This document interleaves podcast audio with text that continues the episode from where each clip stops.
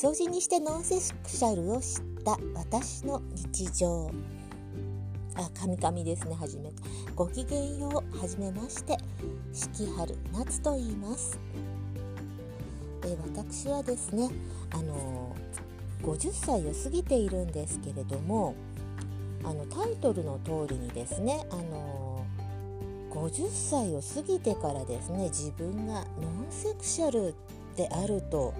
いうことが分かったというか知ったといいますかあのそういう言葉を初めて知りましてそれを見てみたら自分がぴったり当てはまるんじゃないかということに気がつきましてですねそれが去年のことだったんですけれどもただもうちょっとあのその時ですねちょっと怪我をしてですね療養中だったものですからあのあまり文献を読んだりとかねそういうことはしていないんですけれどもまあちょっと調べてみるとアセクシャルよりのノンセクシャルなのかなとは思うんですけどまあそういう細かいことについてはまたおいおいですね。話していけたらなと思うんですけれども、まあ、ただまあ周りにはこんなことを話せませんしですね。あの家族にもちょっとまだ言えない状況でおります。ただね本当に私50を過ぎまして、えー、もちろん独身でございます。独身でそうですね。あの過去に恋人がいたようなこともなくてですね。もうひたすらですね本当に変わり者であるとか言われて、まあ、ある程度の、ね、年齢になりますとまあ私なんかでもなんかちょっと男性を紹介しようかとか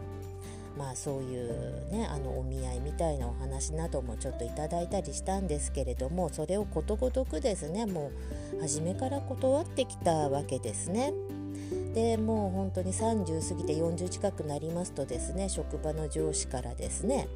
独身であることについてマジ説教ですよ女性の上司から真剣に説教されてですね私なんでこんなことで怒られなきゃいけないんだろうって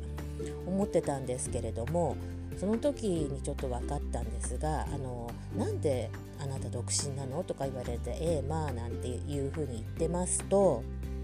もうひたすらですねあなたがダメだからあの男そこがダメなのここがダメなのっていうふうになりますのであ周りの人は本当にこうやって独身の人間をダメ人間扱いするんだなと思いましてまあ確かにその通りではあるんだろうと思うんですけれどもまあ私もですねあのいろいろ思うところはあったんですけれどもそういう世間のそういう風潮に逆らわないようにしてですねあの私ちょっと病気の両親の面倒を見なきゃいけないんでそういう身の上なんでえへへへへって言いながらとかあとはですねちょっとまあ兄弟が面倒見てくれるからいいんですよとかって言って兄弟から見ると本当に私ダメ人間なんですなんて言ってねもう自分をひたすら下げて下げて生きてきたんです。そういうことをやそうこうしてる間にですねあの50を過ぎてしまいました。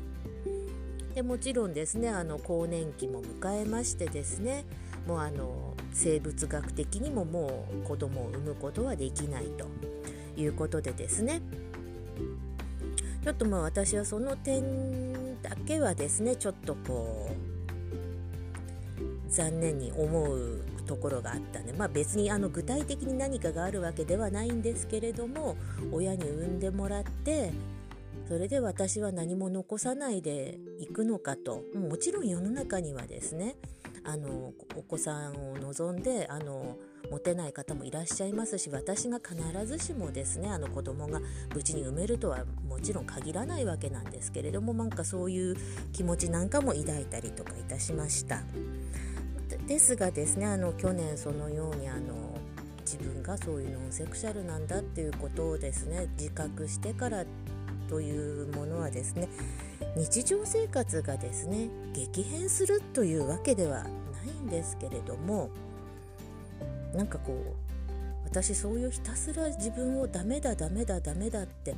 いうふうに周りの人に言ってただけじゃなくて自分の中でもそういうふうに思っていたんだっていうのに気がついたんですけれどもそう思わなくてもいいんだということがですね非常にこう私自身を、救ってくれたということです。ただモンティ周りにはですねあの同じなんノンセクシャルの方もいませんしなかなかですね、うん、私世代的にもこう面と向かってですね人様とこうそういう話もしたくないなと思うんですがただそれでも誰かに話をしたいなってって思いましてですね。ちょっとまああの仕事の合間日常生活の合間にですねこう自分の声を発信してですねどなたか分かっていただける方いらっしゃったら同じだよっていう方いらっしゃったらですねちょっとお声を聞かせていただけたらと思っております。ちょっと慣れないものでお聞き苦しいところは多々あるかと思いますけれども今後ともよろしくお願いいたします。はいそれでは第1回目ということでここらで失礼いたします。ありがとうございました。